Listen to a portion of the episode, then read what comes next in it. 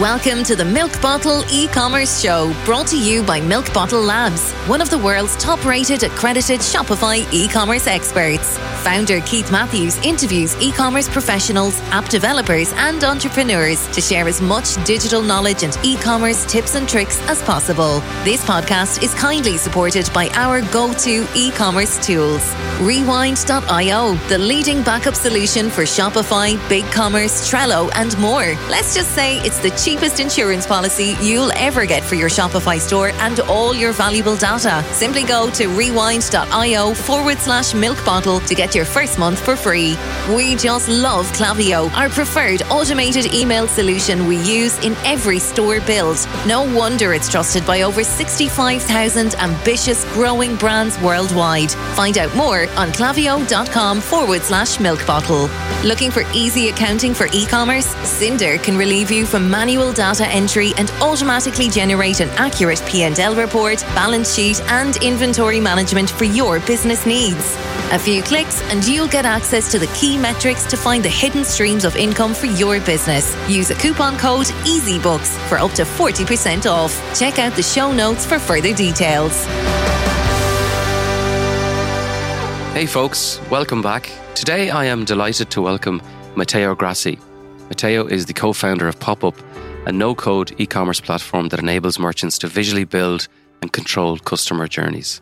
I've known Matteo for quite some time since we began working together while Matteo was on the Shopify Plus team and we worked on some common projects. Aside from that, Matteo is an experienced traveler, he's a tech entrepreneur, and he's an e commerce expert with over 15 years of experience building businesses. And he's enjoyed some delightful successes and spectacular failures. I don't think, Matteo, that your failures were spectacular, but how are you? no, no, they, they were a bit spectacular, especially some, yeah, in the past. no, I'm very good, thanks. Good, good. Great to have you. I have been following you for many years. The majority of it is your, your content on LinkedIn. So it's, it's nice to finally put a face to the name. This interview was actually supposed to be virtual. I was delighted when you mentioned that you're actually going to be in Dublin. So it's great to have you. Yeah, it's nice to meet you in person. I remember you from, you know, the times in Shopify. It's actually nice. It seems such a long time ago. Yeah. But it's actually not. And it makes me realize how much I progressed in my life since, uh, you know, I joined Shopify as a merchant success manager till uh, now, you know, from Vice Group and now, you know, probably creating an e-commerce platform that uh, will uh, compete with Shopify. I mean, many people say, you know, are you competing with Shopify? We say, mm, we try to be as vague as we can, but yeah, in reality, yeah, we, we want we want to do that. Good. Well, listen, before we get into that, and we've loads to talk about, loads of, I mean, your experience first off. Um, you were born in Italy, okay? Yes. So, what brought you to Ireland? Uh, it was a long story. I I left Italy after I uh, got a degree in uh, psychology. Uh, I worked uh, with autism, kids with autism, for a year. Then I realized that's not what I wanted to do. I thought that I wanted to be a dancer at the time, so I moved to New York and got into Broadway dance school and spent about eight months in New York. And I get to meet some very talented Japanese and Koreans, and I realized if I wanted to be a dancer, I had to be at that level. And I realized that was not going to happen. I wanted to see the world and I wanted to do other things, especially because New York, it's like, it's like having a glimpse of what the world is like in one city. You know, I get to eat Chinese food for the first time and, uh, you know, meet people from all over the world because Italy is beautiful country, but it's still very much uh, traditional and closed off. And, um, and so after that, I moved to, I started traveling actually, not moved to Southeast Asia, and uh, after that, I ended up in Australia because I ran out of money while I was traveling in Southeast Asia. So I need to make some money. And um, I ended up in being in Australia for about uh, five years, for now four years. And at the time, I met uh, my wife, my first wife, and uh, she's Irish. And I moved to, to Ireland. Ah, that's the connection. So that's the connection. Let, us ask a typical Irish question when anybody yes. says Australia. Was it Melbourne or Sydney that you were in? I was in Sydney. I was in the northern beaches of Sydney. It was a beautiful, beautiful life. I, I lived in front of a beach. Yeah. Um, do you miss it?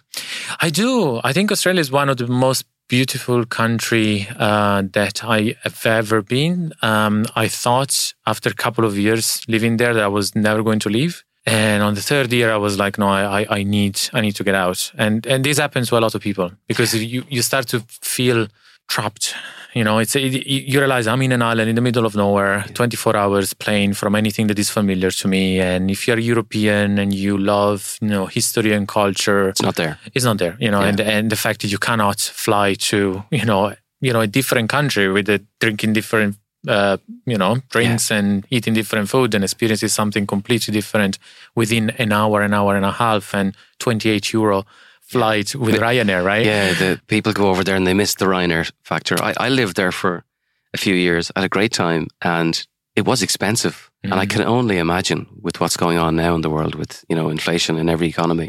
I would say, well, I know I've still friends over there that it has become very, very expensive to live over there. Yeah. But like any country, it's got benefits and it's good things and bad things. But ultimately, it- it is an island very, very island. far away, isn't it? Yes, and and the fact is, it's uh, it's very big, but it's not. At the end of the day, you have Melbourne, Sydney, and Brisbane, and then you have WA with Perth, which is I don't know three hours, four hours flight. So once you get to know the few cities, that's it, and there's not much to do to get out. I mean, you can go to New Zealand, you can go to Bali, like many Australians do, but everything that was familiar to me seemed so far away, and I realized I wanted to live in the in the cultural hub of the world, which uh, I realized was um, was Europe. And I remember someone telling me, your happiness is actually closer than you think, but you need to travel the world to realize that. And at the time when I was moving back, I realized, oh, yeah, that person was right. Yeah.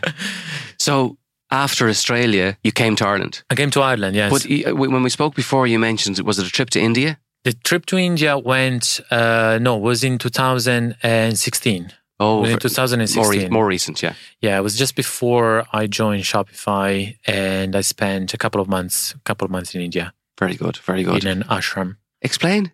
Explain. Uh yeah, I I I wanted to. I met someone that had this experience in this ashram uh, called uh, Amritapuri, which is uh, um, the ashram run by Amma, which is the Amma the Guru, the hugging saint.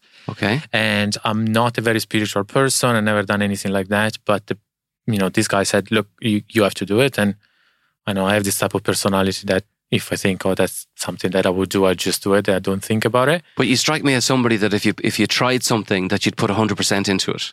Like you weren't you weren't just dossing for 3 or 4 months. No, no, no. I went in full on and I tried to, you know, get into the whole life inside the ashram of, you know, I was meditating every day, waking up at 5 a.m., uh, was doing my seva, which is this uh, type of work that you do that you helps you to ease out into, ease in into meditation.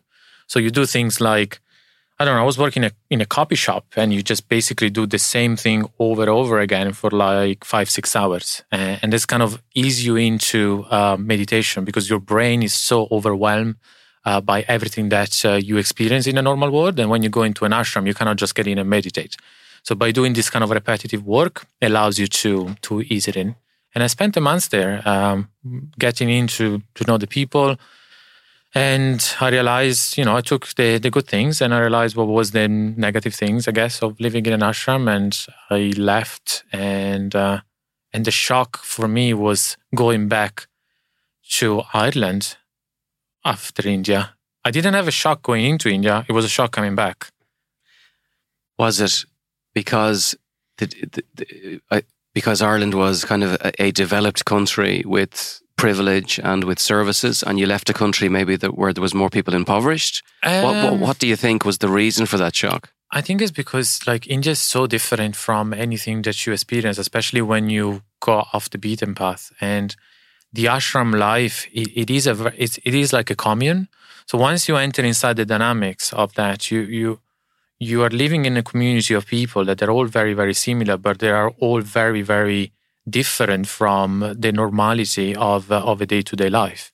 You know you you wake up you you eat at a certain time all the time you don't have to cook and then you just you know you just meditate and you attend these seminars and you just enter in this type of dynamic that when you come back to just you know driving a car and work and jobs it's it's, it's just so different from everything that uh, that you experience. Yeah, I had a similar experience. I spent some time in Haiti in two Oh, yes. 2012, which uh, is one of the only fourth world countries in the world. Mhm. Dry rivers, deforested forests. You know, I was then I then moved back to Bermuda, which would be one of the highest per capita income rated countries according to the US CSO, and it was it was a shock, an absolute shock to go from being around people with zero to being around people with too much Mhm. and being around privilege. But I think that's the benefit of travel, which is exactly what you just said. Somebody mentioned to you that happiness is closer than you think, but you have to go around the world to realize how close it is, which is the benefit of travel. Yeah. I, I think that unhappiness or that shock maybe is proving that that advice is right, really, you know? Yeah, and something that we, we always say, and it's kind of a motto within pop up, it's uh, it's that you know you have to focus on the journey and not much on the destination. It is in business and and I think in life, and I think if you travel, you realize that the destination is not important. It's it's everything that happens that gets you there that actually. Yeah, you know, leaves a mark and uh, creates experiences and make you grow as a as a person. Yeah, absolutely. Absolutely. 100% agreed. So when you worked in Shopify, Shopify is now heading for 2 million stores. When you worked there, Mhm. which was what? Was it 14, 15, 16? Was Yes, it? yeah, for instance, yeah, correct. So there was probably only 600,000? Six, yeah, I would have said five, 600,000 stores. Yeah. Has that experience within Shopify, has that been of benefit, I suppose, is the best way to Oh, describe it? 100%. 100%. Because I, I started actually as a guru in Shopify, one of the first people in Ireland. And then I was the first merchant success manager in Europe. Wow. Yeah, yeah. yeah For the Plus team. For the Plus team, yeah. Because Plus was fairly new. Plus came out very, very, uh, like during the time that I started. And they were looking for a Plus merchant success manager in Europe because the team was just uh, in Canada. And uh, I went to training in uh, uh, Toronto. And that's where I met uh, Corey, which is uh, my current business partner. Ah, uh, very good. Yeah, yeah, we met in Shopify. And I also met Kate as well, uh, which good. is my other co-founder. And we all basically met in Shopify. And I think that the main thing that I learned in Shopify is understanding e-commerce from uh, talking to merchants and talking to the, the guru experience was actually amazing because you are in the front line talking to people from all over the world with different experiences, different problems. And then obviously when I started working with Plus, you start talking to uh, European merchants, especially, they were trying to tackle things like cross-border commerce or tackling like how do I scale my ads and I did re- I did learn a lot, and the other thing I learned is how to actually run a successful remote company. Because in terms of remote, Shopify has always been at the forefront of that, and uh, from how to develop culture into in a remote team, how to actually manage time, how to manage interaction within the remote team. I learned so much to the point that after Shopify, when I joined this e-commerce accelerator, was actually that was I took the experience in Shopify or running a remote team and trying to grow this company. Matteo, at that time, do you think Shopify were working it out as they went along or were they leading it? Because they were certainly leading it publicly. They hired, I think, four or 500 people in Ireland remotely before most business people even knew they were in the country. They were doing it very quietly. So do you think they did it well? Hundred percent, yeah. I mean, that's one of the things that they did well uh, in how to run and uh, um, grow a remote team. There was a big shift when um, when they hired the director of support, uh, James James Riordan, I think. John Riordan. John. Well, I had John Riordan on, on the podcast. Oh yeah, yeah. I Yeah. think I think there was a shift, and I think it was a positive shift in the company, uh, but it was uh, also a negative shift as well in um, in the within the team. I think what Shopify did badly is like they they created this concept of company as a family instead of creating a company as a sports team. And we in Pop-Up, we, we pride ourselves to creating a company like a sports team, not like, like a family. So just on that then, right? Yeah. So after Shopify, Viceroy Mhm. was the agency that you created. W- was that with the two individuals you mentioned? That's Kate? correct, yeah. Okay. And what did Viceroy do? Because before you get into it, Mhm. I noticed when you started that you very quickly recruited some really cool DTC brands. Okay. Mhm. I wonder how you got to that point, which I mean, you can explain. But is it correct to say that you saw a gap in the market for the services that these sort of brands required and that started Viceroy? Is that logical? A lot of people think Viceroy was an agency, but we own the brands. I, yes, sorry, I use the word loosely Yeah. um, because you were creating the brands and then you were managing it and, and building the businesses through Viceroy. Isn't that right? Yeah, we created the brands. Yeah, it's a, it's a, yeah, Good, it's good a- point. Yeah, yeah, yeah, yeah. We created the brands. Um, we started small. We started with one brand, which is actually a headphone store, and we did about 25,000 in profit. And then we took those 25,000 and reinvested into another store. And then the store made, I don't know, 250,000 in profits. And then we invested that. And then that's it. We basically started adding brands on brands after uh, one after another. And were you manufacturing yes. your own? Everything was yes. everything was yours. Yes.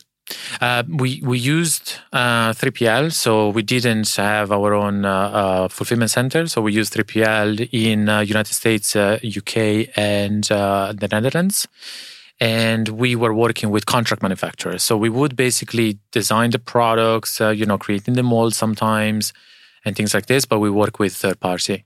Um, for the supplements was uh, the same. We created the formulas uh, together with our partners, and then we were manufacturing in United States. So was it hard? It was. Uh, I think people think it's it's harder. I think people it was simpler than I thought but I think it's because myself and Corey and Kate, we've been doing this for a long time. And it's hard if you do it the first time, but I did it before. And the spectacular failures that I did in the past, they taught me how to not to do it. So it was easy for us to do it because we had so much knowledge. So when people say, I always say, Viceroy, we started with zero and we went to 40 million in revenue, which is true, but I need to define what zero is it was zero money. I mean, we, we put $1,000, right? That was the initial investment that we put. But we had so much. I had all the contacts from the 3PL. I had, you know, we, we created supplements before. Corey had, um, had a nutraceutical brand before. He was in Africa for four years selling nutraceuticals. So it's there was so much knowledge that we had that for us was like, okay, let's do this. That's, it took us a month. You, you know? You've made a really good point because everybody attributes the number of sales to yeah. success. But in actual fact, you had the ingredients which were more than likely the right ingredients in terms of your own experiences. Yeah. And you also, at a very young age, you got access to fast growing brands through your experience in Shopify. Correct. And you probably can't put a number on that. Is that, would that be right? You can't. And I was hearing there was a, controversial thing that uh, Kim Kardashian came out very recently and he was like i don't understand why women don't work that hard and things like that and one thing my criticism to that was like you have to understand that you cannot say that you are I, am not arguing with kim kardashian that she's not working hard but she's been lucky to be in a privileged position position yeah. it's not about money it's about networking right yeah. you come from money but also you come from networking you know the right people yeah. you get going from zero to one it's very, very easy. And going from zero to one is the hardest thing for most people. Yeah. Once you're there, and it's going from one to two to three, it's much easier. It's, it's that first step. And for the listeners, Kim Kardashian's Skims clothing store is on Shopify, and her sister's store, Kylie Cosmetics, mm-hmm. is one mm-hmm. of the most successful stores on Shopify. It's funny you mentioned her because there was a, I can't think of the guy. He's very popular on Twitter, and I think he has a deodorant brand. I can't quite think of his name, but he put out a tweet, you know, I think it could have been a year ago that everybody should be very proud of Kim Kardashian and her e-commerce success. I'm looking at her going, do you, do you, know who her daddy was? You know, I do you know who her mommy was? Like, I mean, they've they were privileged people. They've certainly turned privilege into more success. hundred percent. I'm not saying that they didn't work hard. Yeah, or, which, uh, which, or Kylie did, uh, did yeah. a fantastic job on the branding, and yeah. they didn't. And to me, they were good not to screw up what they had, like many people did. But we have to acknowledge that there is luck, right? There is luck as well, you know. In, interesting segue, actually, um, and just for the listeners and for yourself, I'm not obsessed with Kim Kardashian. I am on Twitter and she's on it, but I, I, uh, have a very good friend in New York who's a, who's very good to me, and I can't say his name because I think this conversation was under NDA. But he told me one time on a Zoom call during the lockdown that he had a very very famous client on Shopify, and the last time he called her, she just told him to hold on for 30 seconds because she was driving her Bentley into the lift of her garage.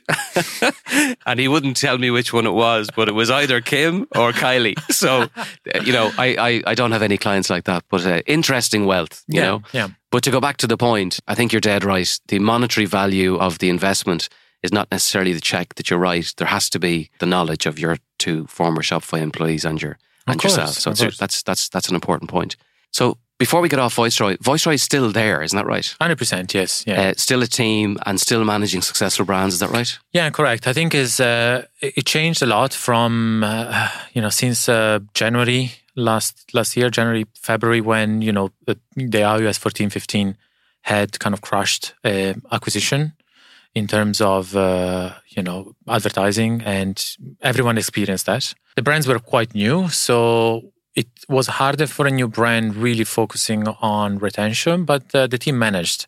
So less revenue. The team is a bit smaller, but uh, the profitability is still there. And I think it's actually this business model. I like it. You know, I prefer making less money with a smaller team Higher and margin. focusing on higher margin. Yeah. Correct. Because at the end of the day, you know, you see e-commerce brand all the time. Oh, he made 20 million.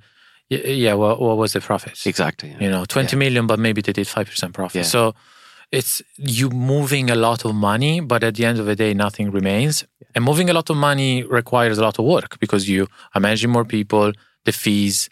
It's just not as sustainable as running something smaller, I think.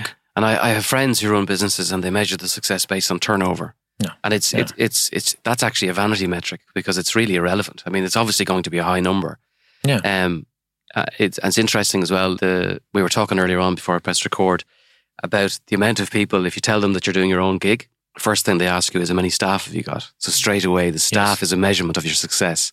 When that's absolutely irrelevant. I've mentioned a book called The Company of One. Anybody anybody listening is it's worth actually reading. Where I think it could be Paul Jarvis, and he basically explains that you don't have to have a thousand people to have your own entity or your own successful company. Yeah. You can actually do it on your own. Just one sec, and we will hear from our sponsors. Rewind.io is the leading backup solution for your Shopify store. Did you know that there's no way of recovering lost data? If your store is gaining traction, app developers or multiple staff may enter your store, and there's absolutely no way of fixing human error. Rewind.io allows you to rewind your store back to its original state, so you can reduce your business risk immediately with the Rewind app. It's so easy and is the cheapest and best insurance policy you'll ever need for your Shopify store. Get your first month for free by simply replying to your first email from Rewind and mention this podcast. Now, regular listeners will know I love Klaviyo. It's the single biggest revenue generator I've ever seen across hundreds and hundreds of Shopify stores I've been in. Klaviyo's data driven marketing automation platform is sophisticated enough to power those legendary campaigns from the big brands you admire, but they make it simple, they make it easy, and they make it fast. To get started with a free trial of Klaviyo, visit klaviyo.com forward slash milk bottle. That's klaviyo.com forward slash milk bottle. Now, the no code commerce platform. Mm-hmm. Tell me about it. Yeah. I am all ears. And for the listeners, this started out as a Shopify podcast, and the people I interview are Shopify related, but in actual fact, it's for everything. And, and yours is very, very relevant to the general e commerce world and to Shopify customers who could potentially be your customer in the future. So give us the pitch deck. yeah, no, we we're merchants. So we started the merchants with Viceroy, and before that, uh, you know, we ran our own stores, and that's myself, Corey, and Case. And while we were running Viceroy Group, we we were trying to adapt to the ever evolving e-commerce uh, landscape. We were trying to do things like I don't know. Launching native ads, right? Or you know, trying different uh, Facebook campaigns with uh, different landing pages, launching in different countries. We were trying to be as competitive as we as we could be. But we started to notice that a lot of things that we're trying to do were confined to a blueprint that has not changed since the 90s. So if you think about Shopify or WooCommerce or Magento, they're all based on a blueprint that uh, started in the 90s with Yahoo Store. So they take that blueprint, which is a homepage, a product page, a cart, and a checkout, and then that's it. That's that's the blueprint you use. If you want to do something else, you need to use apps. Once you start using apps, you start uh, overcomplicating things, you know, and maybe 10, 12 years ago, a blueprint was enough. But today, e-commerce has been evolving a lot. So you have uh, native ads, you have live streaming, and you have basically all these things that you want to do that you cannot just rely on apps because your data is fragmented. So we realized that what merchants are trying to do, merchants are trying to actually build customer journeys. And a customer journey can be a page, no, a lead page that goes into a sales page, that goes to a checkout, and then is redirected maybe to a YouTube stream. A customer journey can be a live stream that goes into a checkout, and based on the order value, it can be redirected to another live stream, like a private live stream with a celebrity or an influencer, or to a checkout. And so we decided to give the ability to merchants to build their own blueprint, no codes, with a visual customer journey builder. That's kind of it. Okay, so is there a specific type of customer that you're targeting? because originally when Shopify started and when Shopify, I remember back in like 10, 11, their promotional videos were these beautiful, beautifully shot videos with these artisan producers of, you know, mm-hmm. handmade gifts and. Know, candles.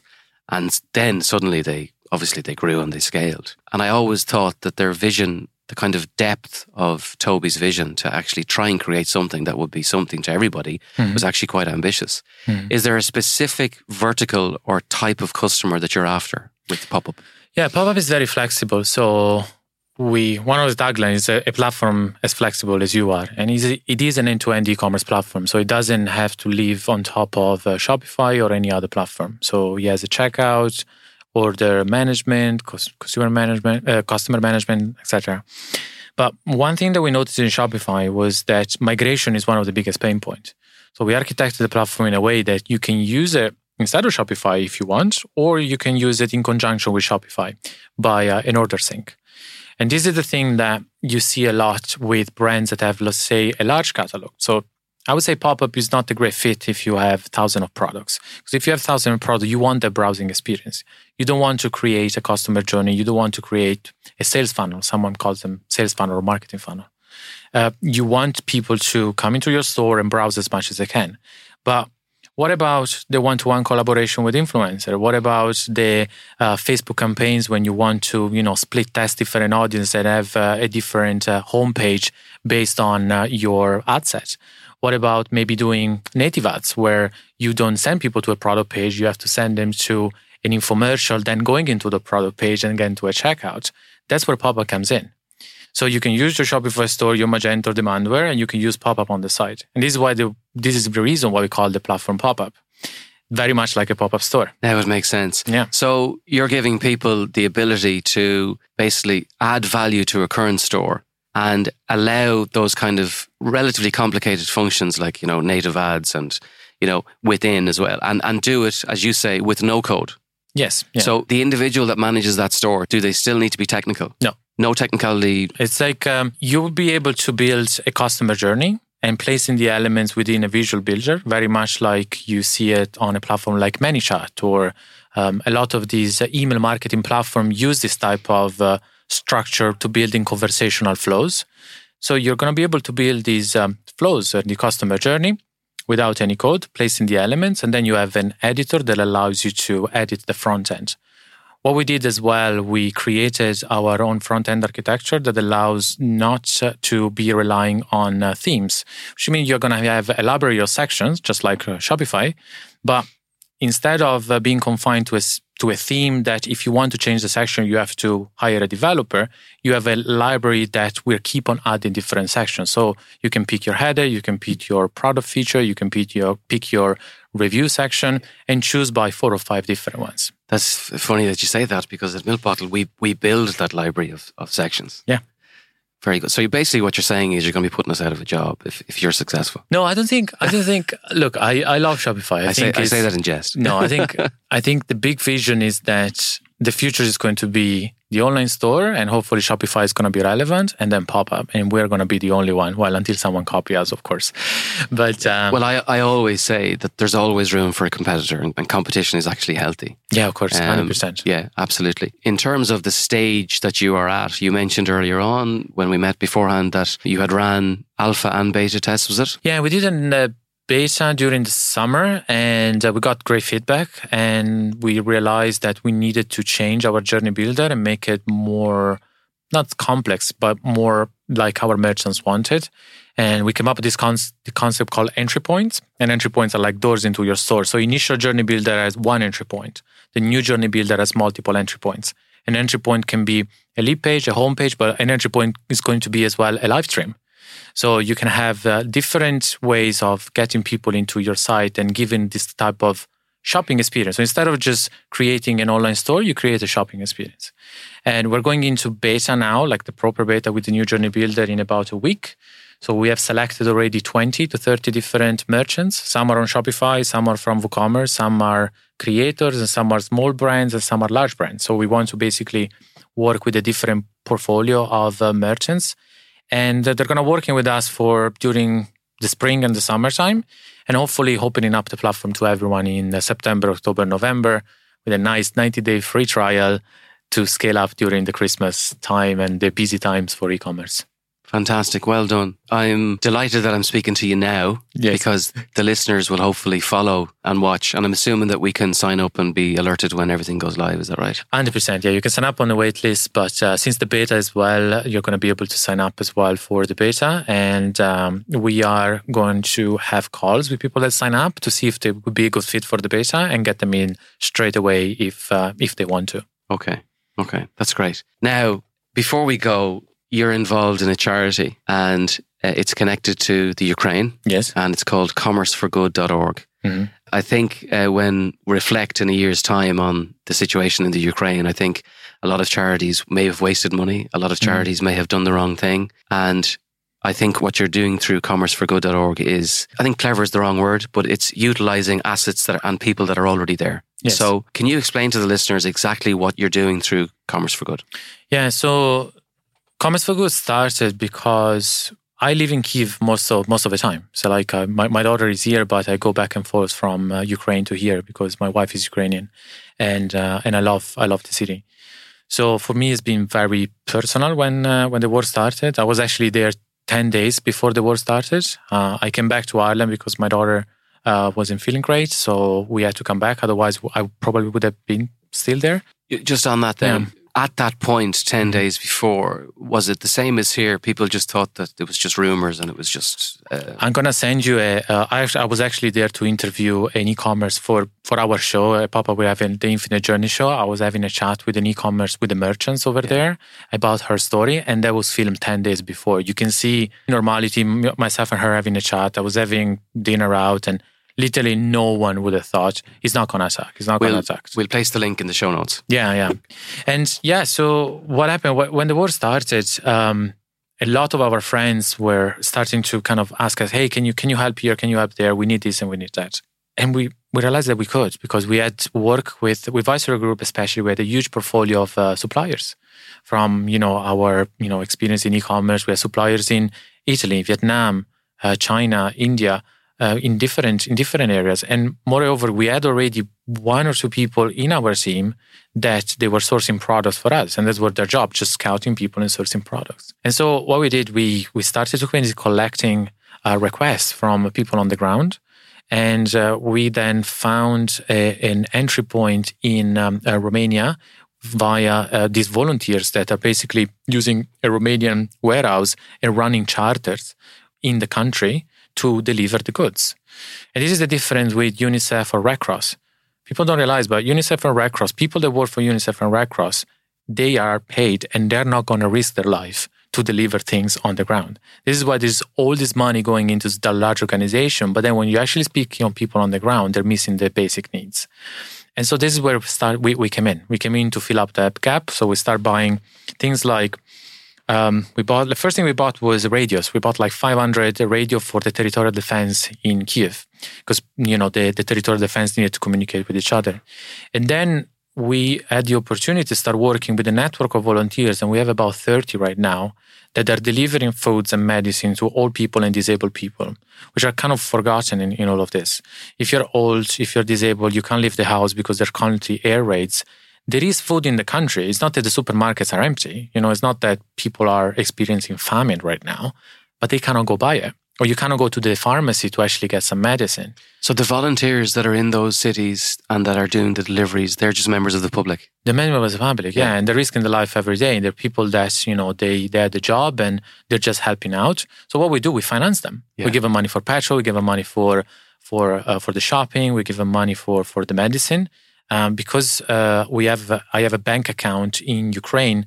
I can send money to my bank account within uh, 30 seconds, and then my Ukrainian bank account can send money to the volunteer straight away. Just on that, kind of a technology question. I heard that the Ukraine and its government's use of technology in terms of banking is second to none. Is that right? Everything is basically digital or electronic. Correct. Yeah. That- so there is a Ministry of Digital Transformation. It's called Diia, and uh, they built an app that uh, has everything is uh, digitalized. So your passport your you pay your bills online and everything else.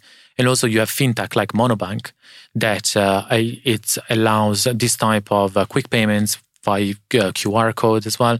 Give an example. You go eat in a restaurant, you, you sit down in a, in a cafe, there is a QR code, you scan it, you order from the menu. And then when it's moment to pay, you scan it again. It reads what you got, you pay, and then you leave. You don't need, you don't need even to go at the till. So they're probably 20, 30 years ahead of most European countries. 100%, yes. Yeah. That's why I love Ukraine because it's, yeah. it's a young government. And you can see like uh, the, the Minister of Digital Transformation, how we rallied up, you know, Elon Musk and all of this. Yeah. These are guys our age. Yeah. You know, it's like they're not old people. They, yeah, yeah, yeah. They're very, very young. All the team of uh, of Zelensky, of the president, they're all very young. But that makes it harder then for you with such a connection to the country to watch what's going on. Hundred percent, yeah, yeah, of course, yeah. So the volunteers on the ground mm-hmm. are they able to get around? Yeah, hundred percent, yes, yeah, yeah. They are. uh, we we got them bulletproof vests as well, so we were able to get uh, some uh, some protection gear, and then uh, they get orders every day. Uh, we send the money. We send the money over and then on the other side, then we we buy we work with uh,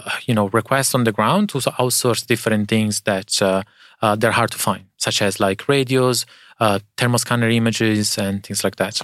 One thing that we've been doing is at the beginning it was very easy to raise money, raise funds because I had a network of people, and the initial cash intake was easy to get. But once that was exhausted, it started to get a little bit hard. So what we did, we launched a store with uh, uh, on Shopify for the moment, but it's going to be on pop up next next yeah. week. Yeah. Um, it's a, it was actually a pop up store. Uh, very last there was a pop up store. Will you make sure and sh- share the links? Yeah, and yeah. put them in the show notes. Yeah, it's called Artists for Good. Uh, and what we did, we we had about 10 different creators and artists and influencers. And they did prints. And then in partnership with Printful, we yeah. launched a print store. Ah. And then we contacted like three or four influencer agency and the influencers started doing this for free. Wow. So we did about fifteen thousand dollars in uh, two or three days, and uh, now we are we start actually launching some Facebook ads with the four ROAS. So amazing. Yeah. So now we're trying to basically do that, and all the profits go to obviously Commerce for Goods uh, to then uh, buy all this uh, all these humanitarian needs. Well done, well done. That's fantastic. And I've always admired the guys that run Printful. Are they? They're in Latvia. Do, do they have staff in the Ukraine? They more. They probably do. They? Yeah, they're very connected. They they are doing a lot of things on uh, in terms of PR uh, yeah. with with Ukraine. So for us, I mean, it was it was literally creating a store and uh, they are just shipping. I wouldn't say it was a partnership that they did uh, special favors or anything like that, but um, but they because they said we're already doing a lot. So okay, and they, yeah, that's, yeah, that's yeah, the thing. Yeah, too, that's fair enough. They're yeah. probably being contacted by multiple different people. Yes. Matteo, thank you so much for your time. I've had some really interesting people in here, but I can tell you one thing: there's very few of them have travelled around the world like you. Thanks. Uh, your knowledge of e-commerce as it is is fantastic, but also your plans for pop-up mean that you will probably have a big influence on possibly changing the e-commerce landscape. So yeah, hundred percent. You know, I, I just want to thank you uh, for for taking the time. Delighted it was face to face. Actually, yeah, oh, me too. Know, it was delighted, very nice. Yeah. yeah, and we will share the links that you spoke about in the show notes and anything else that we can do in the future on the socials or on an email. You know, let's just stay in touch. Thanks.